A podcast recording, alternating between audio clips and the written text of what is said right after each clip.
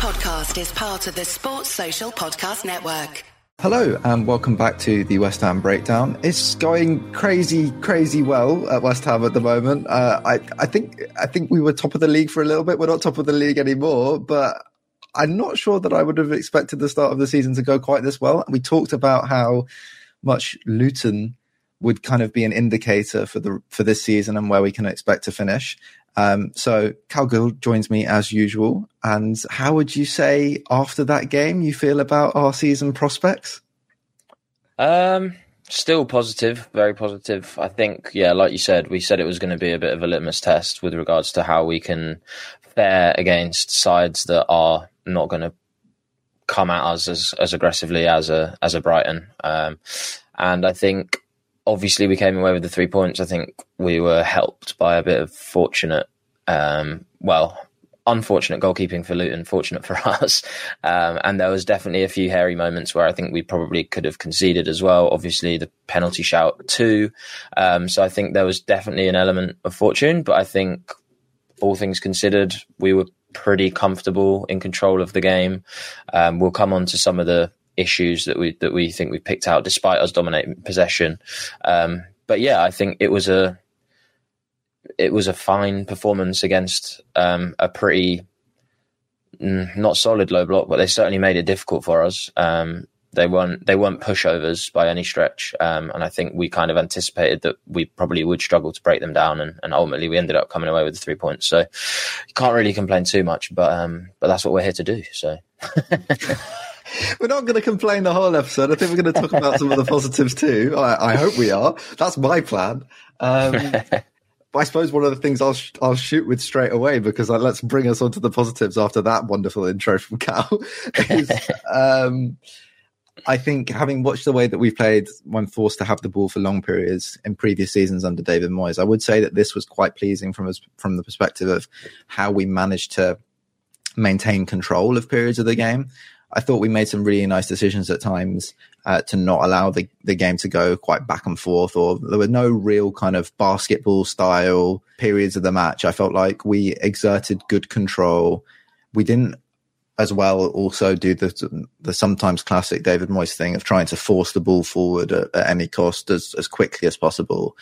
Um, and that made the game feel perhaps more comfortable than it than we're used to at West Ham. And in some ways, it, it I almost feel like, you know, I've seen the game twice. It almost makes it a little bit hard to watch because I, you know, I'm so trained to watch David Moyes now. I'm watching this one and I'm thinking, they're just sort of passing the ball around the back four. That's, I'm not used to that. not, not used to really how to like, how to analyze a West Ham, a David Moyes West Ham team doing that. Um, but I suppose one of the key things that we can immediately jump onto to talk about how, how we functioned in this match and how we were able to keep some control of the game is a midfield that contains Lucas Paquetá, James Ward-Prowse, and Edson Alvarez, and performed really quite well. Yeah, yeah, I was really impressed. Um, I think Alvarez in particular stood out. I think we've sang his praises in the previous episodes so far this season, largely on account of his defensive contributions and his sort of the, the way he sort of steadied that ship and allows us to go between a sort of back five and a back four. But I thought in this game, I was really impressed in his contributions in possession. I thought his combinative play in, in the middle was really impressive. I think the goal was obviously a clear example of that. And I think it was two or three quick one twos that kind of just progressed us up the pitch through central channels, which is somewhere that we've historically struggled under Moyes to progress. Everything tends to go down the flanks, and we're going to talk about wide combination play in a bit. But I think for us to even just have that option, especially so early on as this midfield is still sort of gelling and getting used to each other and getting used to each other's movements and sort of passing angles, etc. I think it was really nice to just sort of see us try something a little bit different. Just you know what, instead of going out wide, we're just going to go straight through the middle and get to the final third, and then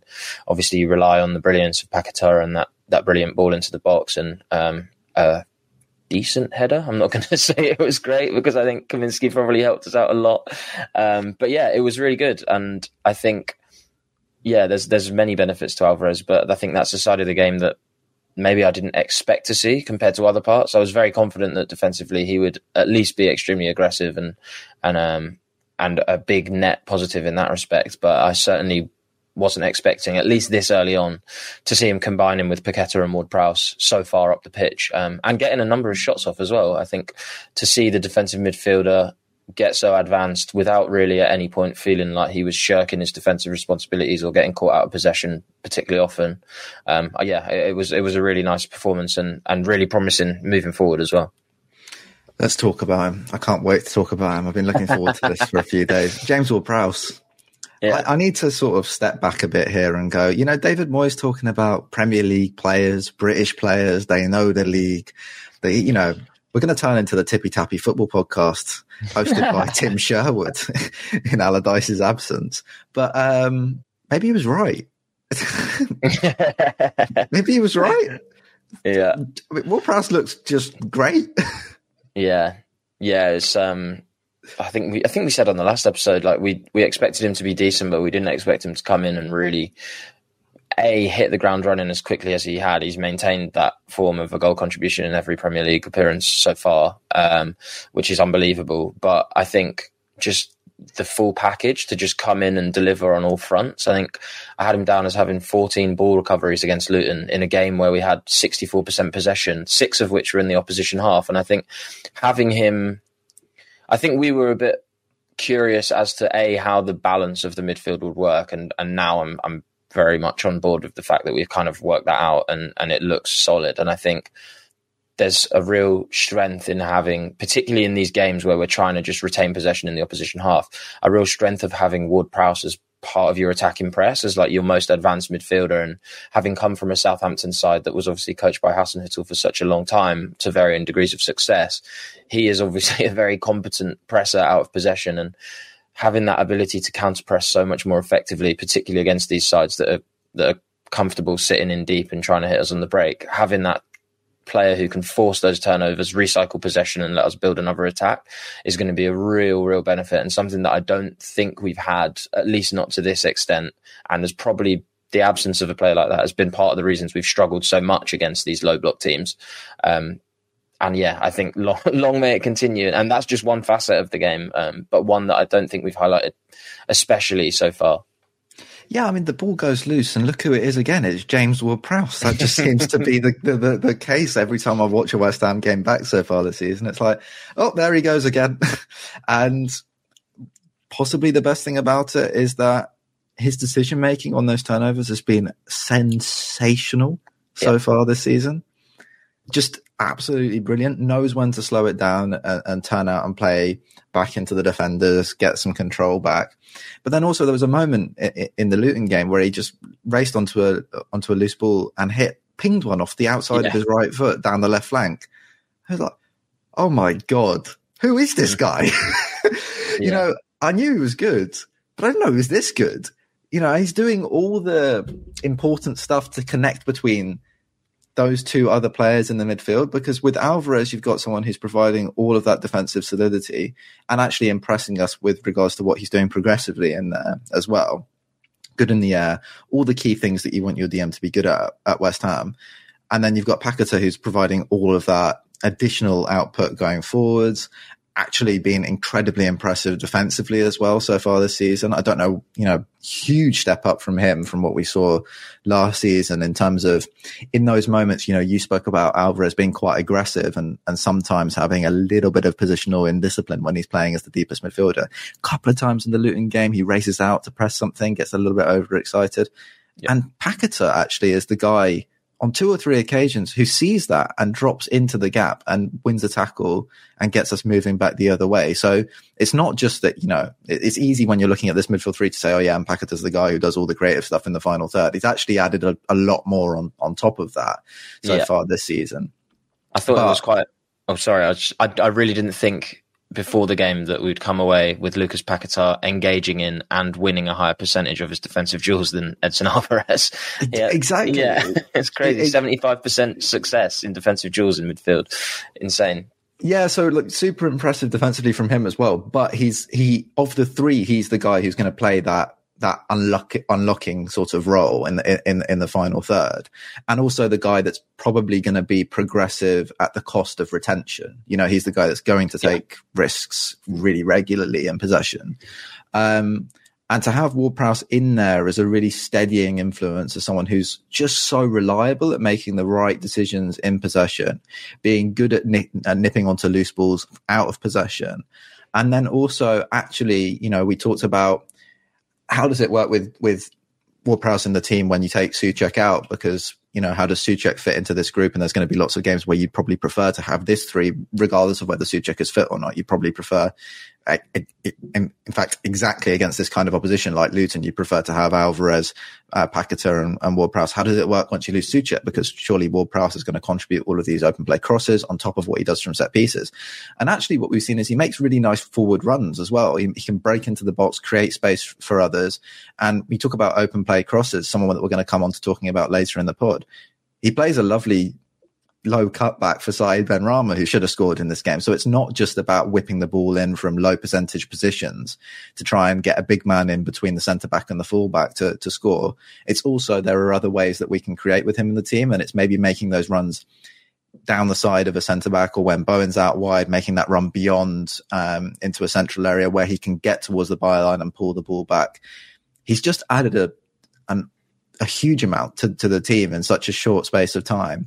And one of the, the, the, the, the crucial things and most obvious things, and, you know, bring it down to, to really simple stuff is actually one nil lead in a game, being able to add that second goal when you're a team that has maybe some issues with scarcity of chances, you know, not creating a huge amount, particularly against low blocks, being able to rely on someone's set piece um, ability is so useful to us. And actually, it wins us the points in this game because I'm not surprised Luton eventually got a goal.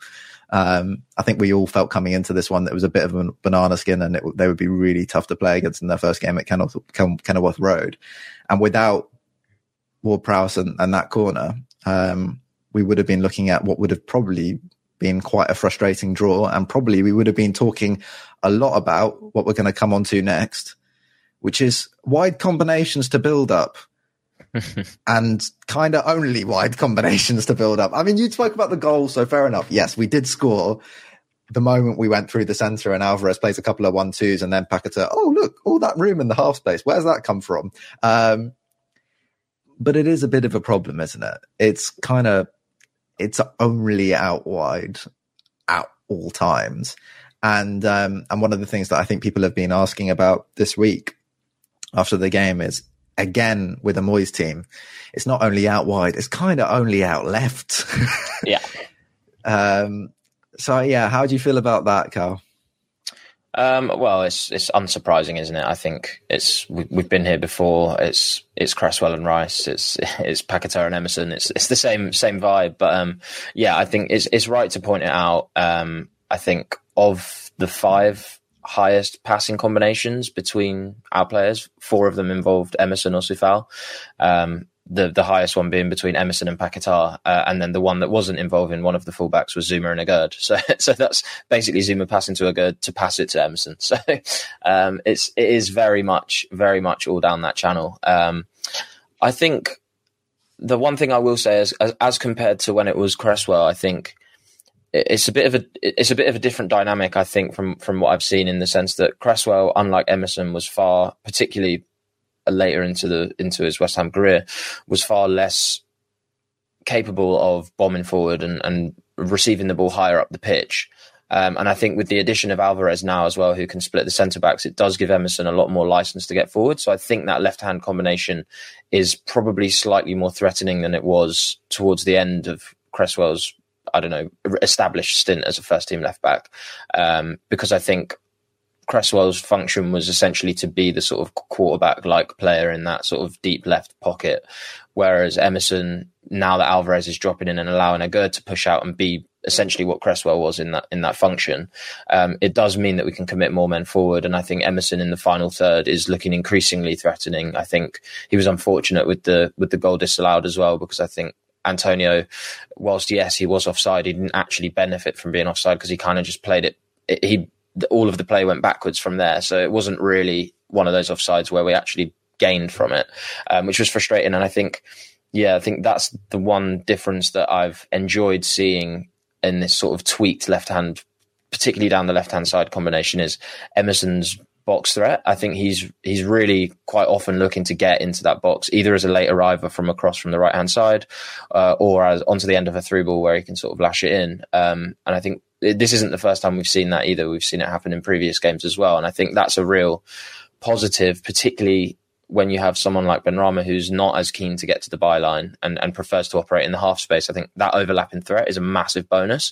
And something that I was actually wanting us to look for in the transfer market, and arguably I still would have preferred us to go and get someone who can get to that byline. But I have been quietly impressed with Emerson and and the ability that he's shown in getting into that final third and causing problems. So I think that's good. I think on the other side, the right hand side, I was slightly more maybe not disappointed. I think Coufal had a decent game defensively, but I think we are far less threatening in terms of creation down the right hand side. I think Bowen obviously is Bowen. Um, and he's in absolutely unbelievable form. But I think all of that is it's some because he's so keen to get into those central areas. It sometimes stifles what we can actually do down the right hand side in terms of overlapping threat or building up down there. Because I think we're trying to drag everyone over there to create the space for Bowen to hit, but it kind of makes us a bit of a one trick pony at times. And I think we we are. I mean, obviously, like I said, trying not to be too negative, but if we continue to everything down the left hand side and the right still struggles and centrally we're not doing a lot, we do end up venturing into the realm of where we kind of were when it all started to go a bit wrong, where it's very predictable how West Ham are going to build up. So it's much easier for us to be shut down. And the effectiveness, particularly against these sorts of teams, um, is going to be decreased in, like massively because it's just such an easy game plan to just go right. Well, trigger press on them. Don't let them build up down the left. Then we don't know what to do anymore. So I think at this stage in the season, it's not too much of a concern. Um, but I think it has the potential to become one if we don't kind of diversify our build up. Yeah, I think just a couple of things on that. I think when you look at the relationship that was initially there between Cresswell and Rice, it was almost, you know, Rice much more a carrier and Cresswell more a distributor. And now that feels almost flipped. You've got Emerson, someone who carries relentlessly at left back, and then Paqueta, who's someone, someone who's playing dangerous passes um, that break lines from a more central position. And actually, even down to the goal, you know, being able to cross from the half space, it yeah. reminds me of that dynamic totally just flipped the other way, um, the, the other way around. Um, and, and well said in, in terms of left right balance, because I think when you look at the second half, it's, it's quite clear that we struggled a lot more to build up down the left. I think Luton may have engaged. It's difficult because I've watched the game twice and I haven't really looked for it specifically. Um, but I think Luton engaged more aggressively on that side in the second half than they had done in, in, in, the first half. And that's when you start to see the dynamic that you were talking about, where it becomes maybe more worrisome because teams can engage really aggressively on the right side of their defense, force the ball across into that Zouma, Coufal, Bowen area where it's much more difficult for us to to achieve the same kind of quick passing combinations that we have on the left, where we constantly seem to be able to find space um, to advance play.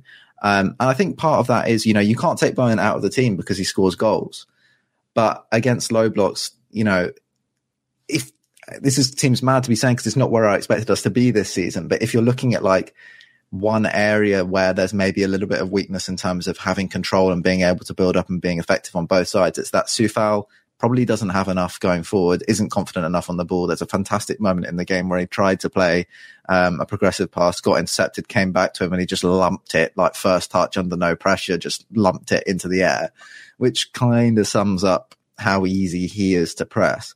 And then Bowen doesn't really have the same attributes as someone like Said Benrahma on the left, even though Benrahma frustrated so much in this game.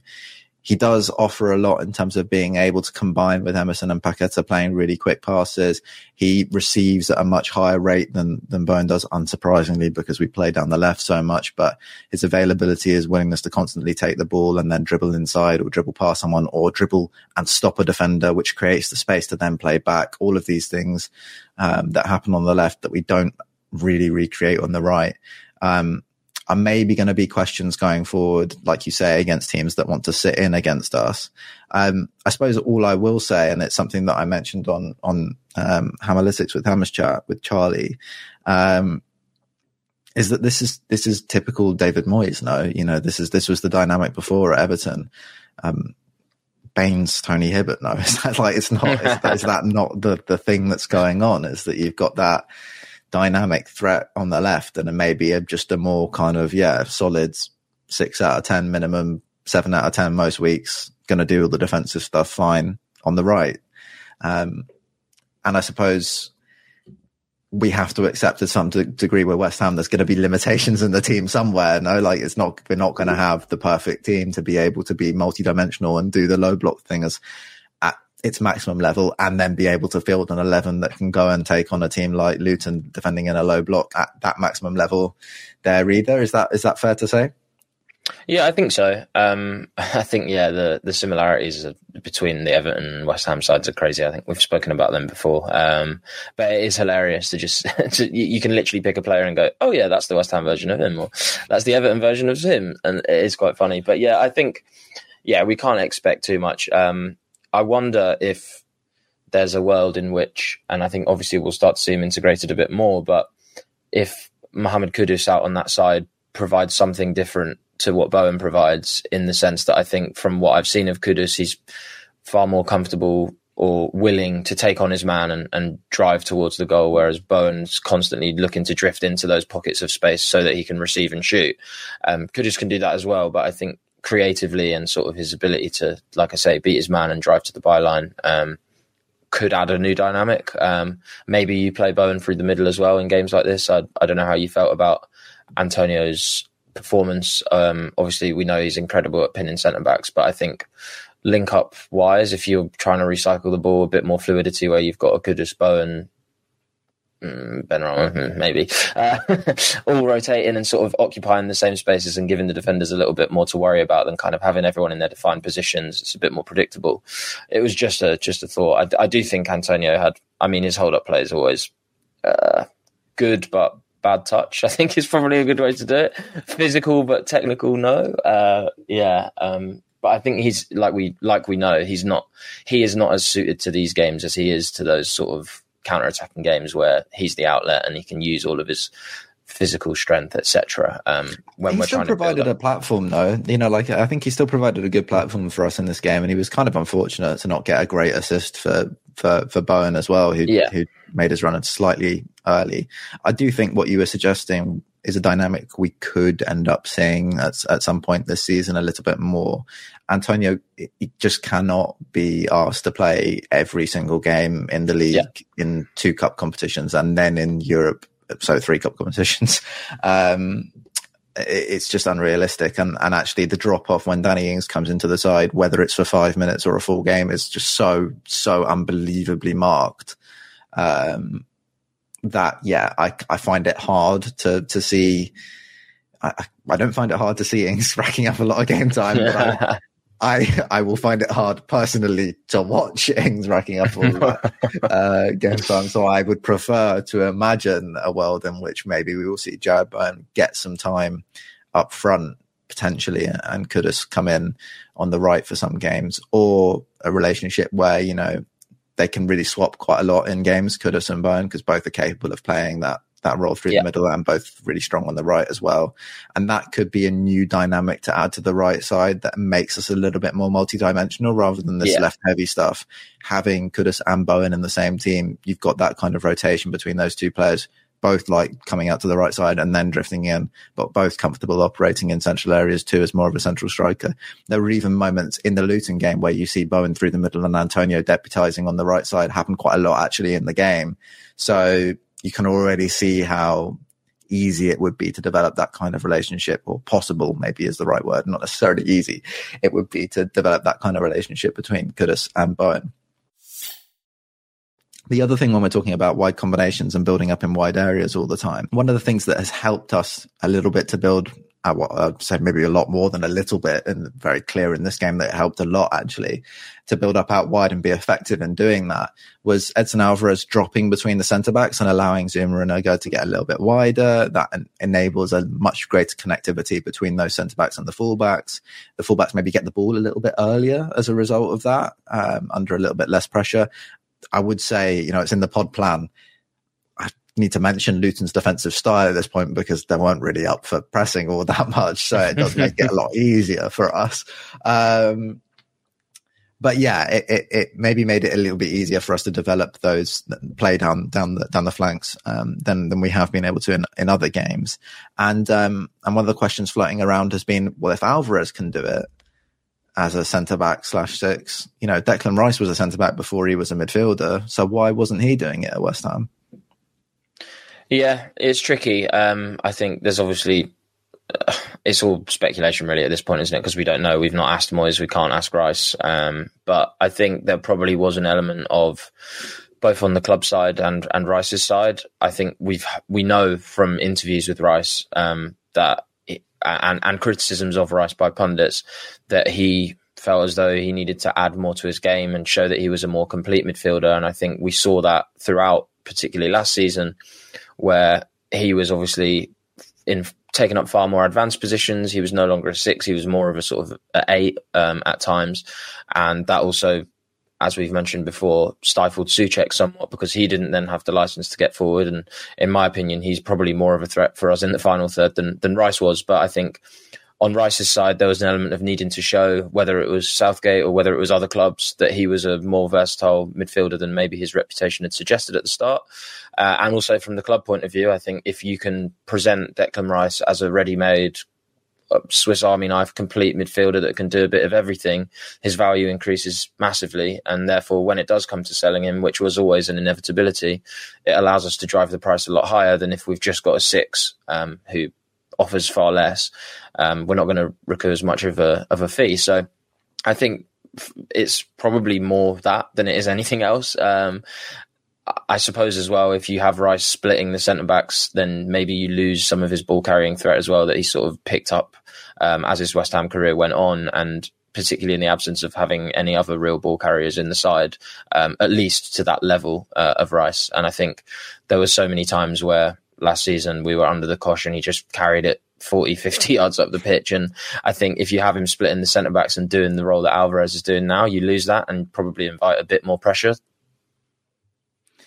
I think there are a couple of there are a couple of really interesting things that come off of this. I, one, I don't want to give the the board and Moyes too much credit by suggesting, yeah, you know, like we wanted to to allow him to to be that Swiss Army knife guy to develop his game in, in, multiple areas, which means we make more money. So last season's just a necessary evil. You know, you just allow Rice to do his thing, make loads of money. That's going to allow us to sign these three or four players that are going to take us to the next level. And actually, you know, we're going to be competing at the top again. I don't think that might, be looking back uh, and, and looking for too many sort of things that might confirm how we've got to, to, to where we are now. What I would say is, yeah, I think Rice's carrying was super important to us, and actually Rice's development was also super important to us. And whether those relationships are, are, really clear in terms of how those things happened or not, I think it's probably a lot more murky. That's why he ended up playing the the, the role that he did. And I think um, one of the big problems we had last season, and actually it kind of relates to the next thing we're going to talk about. I've pod plan on Smash um, is that when he did arrive in the final third, having done all that carrying, Rice was a bit limited for for, for us um, in terms of what he could contribute in those areas. Uh, and I say that after he scored a super important goal for for Arsenal, contributing in the final third to to secure three points for them. Um, but you know, corner's different in it. Uh, so what is a little bit different now is that a couple of things. So if Rice is between the centre backs last season the guys ahead of him are Soucek and Paquetá. Now that is very different to Alvarez between between the centre backs and Ward Prowse and Paquetá, different kettle of fish. So that changes things a little bit, I think. Also, Emerson was not playing as well as he has been this season. Uh, last season, he was having a lot of problems in terms of what he was offering defensively. He was really struggling to get back and recover after going forward. It's not something that's been a huge problem this season. That meant Cresswell was more a key part of the side last season. And that meant that maybe getting wider in build up and having your left back bombing on wasn't such an option because Cresswell's not such a dynamic threat on that side. So there are a couple of things there. And then also from a positive standpoint with what happens now, when you're talking about advancing play down the left side and looking to play back, and we're going to talk about Said Benrahma next. Um, beforehand, you were playing back into Rice, who most of the time was shooting and putting the ball over the bar Now it's Lucas Paqueta in the half space. So does that feel a little bit different? I think that midfield blend and not only enables Alvarez to sit where he does, but it makes other players better as you've got the right people in the right areas now, rather than a Rice and a Soucek. You've got Paqueta and Ward Prowse to be able to actually contribute in the final third in a in a bigger way and support the forwards. Yeah, hundred percent, and I think we saw that play out against Luton, and, and particularly in Paqueta's case. But we've seen it with Ward Prowse since he arrived. Really, I think having both of them, I mean, even just the crossing from the half space is such a weapon for us. Whereas on both sides, yeah, that's what I mean. You've got a right footer on the right side who has exceptional delivery. I mean, I love Soucek, but he's not whipping balls into the box like that. And secondly, you want him in the box if you're going to be whipping balls like that. Um, and then on the Maybe left he side, goes up front when Antonio. yeah, Maybe yeah. that's what happens. He's the man. Uh, and then yeah, having having Paqueta out on that left side where he can whip balls in on his on his preferred left foot is a different dynamic to having Rice, who obviously wants to take everything on his right foot, and it makes more sense for him to try and have a cold shot or whip a in swinging cross into the back post rather than those that delicious ball that P- Paqueta floated in. Um, I think yeah, it just the blend is just a bit nicer. Um, it, it feels less shoehorned and more bespoke, if that makes sense. Said Benrahma then. Uh, always splitting the fan base. Uh, forever will be splitting the fan base. Um, I tweeted after the game that I was impressed with some of the individual performances, particularly Zuma, Alvarez, and Paqueta. And then I watched it the second time and I went, what was I talking about? James Ward-Prowse was really good. But I said at the time as well that Benrahma was pretty disappointing as this was the kind of game that we needed him to grab. Having a creative winger, especially when you look at what Bowen offers on the other side, is really important in this kind of game. And having someone that can contribute in the final third, as well as doing all of the good work in terms of progressing the ball um, for us is super, super important on that side of the pitch. I said that he was very disappointing in my first tweet. I watched it back and I don't think he was as disappointing as I thought the first time. But when we got together before we started recording this pod, you said to me, yeah, so Benrahma wasn't very good. So I'm interested in, in, in what you thought about his performance, Cal. Yeah, I think what it boils down to for me, particularly against teams like Luton, where uh, as we know, we have uh, struggled for a long time when we get into the final third, and, and our ability to turn possession into like valuable shooting opportunities. I think it probably speaks volumes that we've come away from a game where we've had 64% possession or something around that and still come away with less XG and six fewer shots than Luton have. Um, and I think that is testament to the fact that we can't, or we struggle at least to make things happen.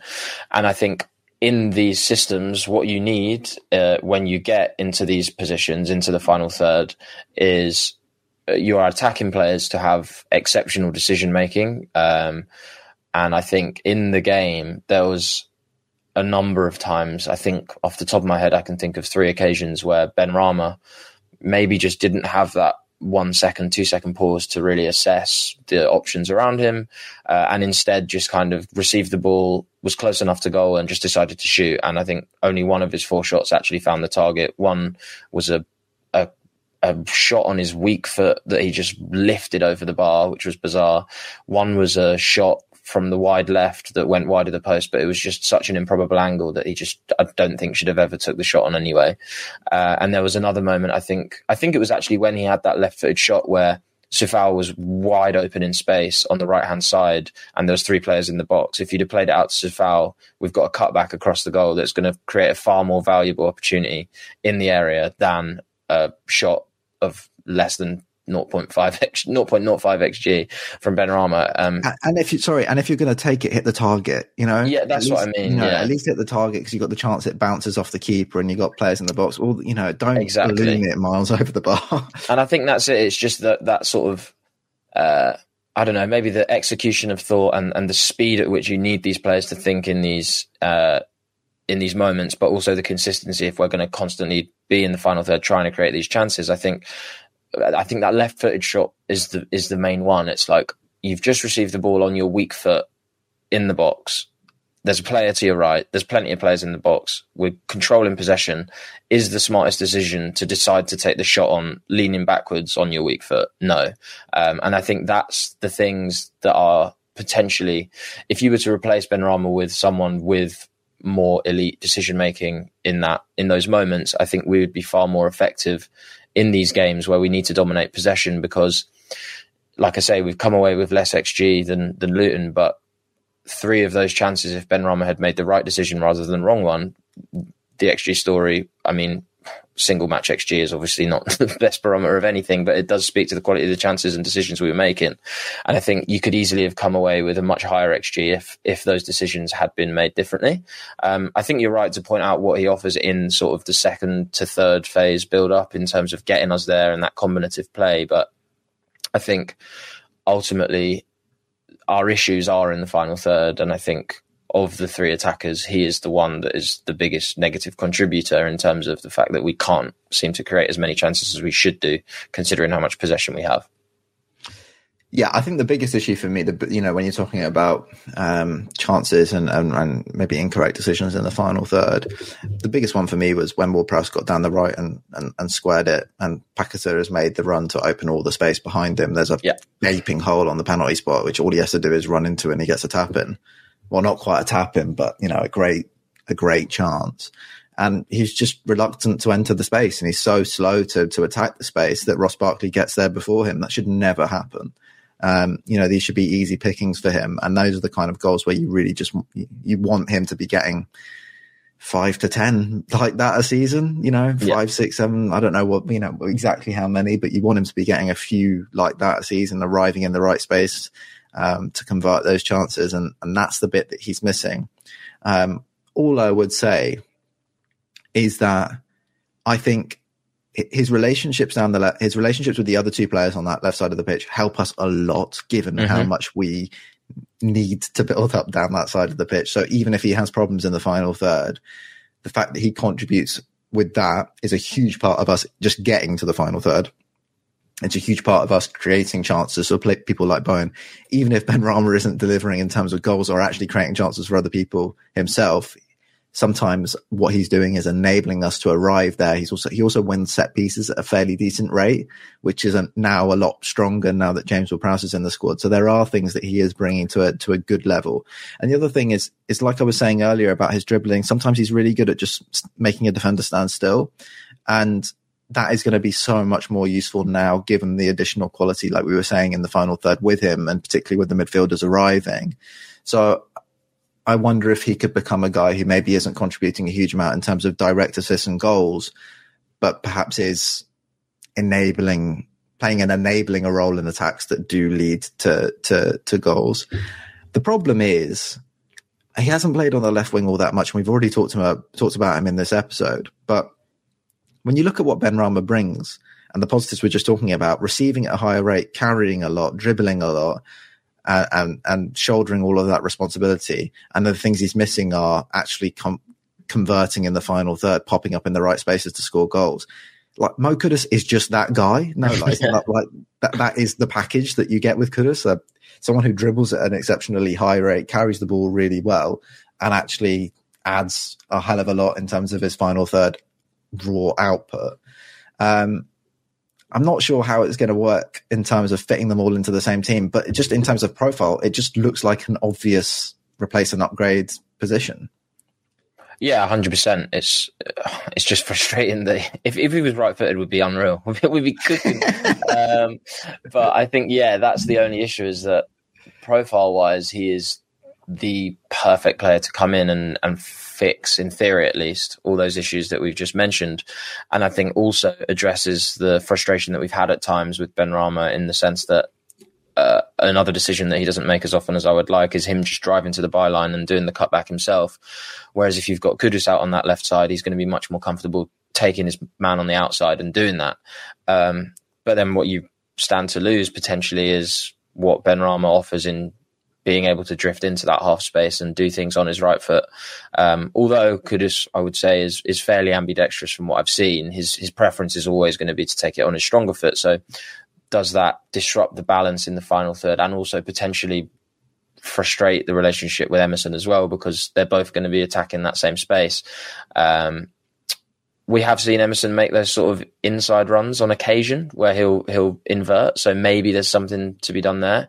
Um, it's something I'd love to see. I think potentially as well in a game where I mean, in both respects, in a game like this, I think Kudus is probably like I say, if he was right footed, it'd be absolute shoe in. But I think even still, I think his decision making in the final third is, from what I've seen, superior. But also in a sort of counter attack inside, just I, think you have everything that Benrahma offers and more, really. In like as an outlet, just give the ball to I don't know from defending a corner, somehow get it out of the box to his feet, and he'll carry pretty much the full length of the pitch. And if you've got Bowen and whoever else joining him on that attack, then I think it, it could, yeah, it's a really dangerous counter-attacking outfit. So I'm pretty excited to see how he is integrated. It's a real big question mark at the minute, but there's there's no doubts around, around his ability. So it should be fun regardless.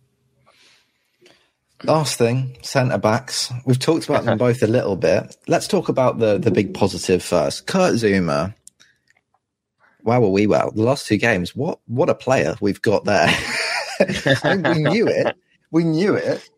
But now that we're kind of so good at forcing teams to attack in the way that we want them to, gotta say, you know, Luton are kind of going to do that anyway. So that helps. But um, defending the box, defending long balls, he's outrageously good at that stuff, isn't he? Yeah, yeah. I just had a really bizarre image. If there's anyone that works for a newspaper listening, feel free to take this. But how about an image of Captain Kirk from Star Trek but with Kurt's face on it, Captain Kurt, because he's come in and he has taken the team by storm. Oh, I'm proud of that one. Um, but yeah, no, he's been immense. I think aerially, he's just been incredibly dominant this year. Um, I've been super impressed, and it's like we said on previous episodes. It's it. He's such an enabler in this type of football. Like you, if you're going to commit to defending the box, and yeah, we didn't we didn't have to do maybe as much of it uh, as in previous games. But I mean, Luton, that was their biggest threat was was Ryan Giles's delivery from the left, who I thought actually looked pretty tasty when he did get on the board. To be fair to him, um, his crossing was excellent. Um, and I think having someone like that in there defending those aerial balls is absolutely integral. Uh, and I thought in possession, he was just so secure as well. I think he only misplaced five passes, I want to say, out of 65, I think, um, 92% success. So just, uh, yeah, everything you want really. And then obviously we all know how good he is on the deck defensively. Like positionally, he's great. In duels, he's great. So yeah, I think there's been discussions about who should be the permanent captain, and I think for me, the way that Kurt Zouma has started this season, I think it only makes sense to give him the armband. Really, um, he's led by example, and that's a surefire way to keep him happy as well. What about the guy next to him? Oh, don't make me do this. Um, yeah, yeah, disappointing. I mean, aerially, I think in my in my show notes, I've, I've, just I'd written down how much it looked like he was struggling defending that back post um, from from those crosses. I think Anderson obviously looked like a threat whenever he was in there, but even um, Morris and Adebayo as well seemed to be doing a bit of a causing him a bit of a problem. Um, and we've seen it earlier in the season as well with how he struggled with um, Solanke and stuff like that. And uh, yeah, it was disappointing. I think it's almost like I suppose there's an element of yin yang to it and a nice balance in that Aguerd's distribution and ability in terms of what he offers in progression is a huge positive. I think he completed eight of 10 long passes um, from deep areas against Luton. Uh, the obvious one being that absolutely delightful switch into Bowen's feet, who just took it down and instantly were in the final third ready to attack. So that as a sort of deep unlocker is a real positive, um, particularly like you say, if we're going to try and involve our right hand side a bit more, if he can continue hitting those switches, whether it's into Bowen, whether it's into foul and advanced positions, that's a real positive. But it's probably more important that he needs to reach the levels of Zouma, especially if we're going to continue to invite crosses. We can't have that as a weakness because A, it's easily exploited, and B, if we're picking up on it on a podcast, opposition analysts are going to be going, right, it's the same thing as what people used to do with Trent at the back post, right? They'd just whip crosses into Trent, who'd get caught under the flight of the ball, and then the amount of goals that Liverpool conceded there. If a Aguerd keeps up this form where he's only winning what less than thirty five percent of his aerial duels for someone of his frame and stature, um, yeah, it, it's it's not it's not good enough, really. It's a little bit concerning. It's a little bit concerning because it's a couple times this season. It happened more than a few times last season. He's a good player, I mm. wasn't expecting. I, I wasn't expecting aerial duels to be the thing that that that got to him in the prem, but it consistently seems to be um, a problem, particularly from crosses, which is such an important thing, like you say, when you're playing at West Ham and the way that we defend. And a perfect example being, you know, the cross that comes in into the into the corridor between him and Areola doesn't. Ha- I mean, Areola, I don't think helps on this stuff anyway because he's not as assertive as Fabianski was. Um, but he lets it bounce once and then he lets it bounce across his body. And it's like, well, you've seen it coming. You can just clear yeah. it at this point. You know, it's your responsibility. yeah. um, so it's that slight indecision. And then, yeah, like you say, getting beaten on just straight long balls by, by Morris a few times in the game. Is, no, don't do that. you can't do that when we defend this way. Um, so yeah, well, I suppose we'll have to just watch how it develops and hope that that he continues to improve um, or or improves just full stop um, in that position. What I would say that is a real positive is the relationship that he seems to have with Kurt is really strong. They seem to get on really well with each other, and um, and that's going to be a big part of us having a having a successful season. If if Kurt can stay fit and and Naif can too, and they and they get to play a really extended run of games together, um, then hopefully they can build on that relationship and and and Gerd can tighten up on some of the errors we've seen so far this season. We, are going to split this episode a little bit because we, have got another one, obviously, over the international break to talk about everything that's happened so far and, and probably go into a little bit more depth on on some of the things that came out of this game and look forward, obviously, to games that are coming. Um, so that's it for now. A little bit shorter than than normal. Um, thank you for listening. If you want to support the podcast, uh, please head over to analyticsunited.co.uk forward slash members and set up a membership. Um, it will entitle you to being a legend and supporting the pod and some occasional work from, from Cal and I. Um, but yes, um, cheers for listening. Uh, thanks, Cal. Pleasure as and always. We'll catch you all in, in, in probably just over a week's time.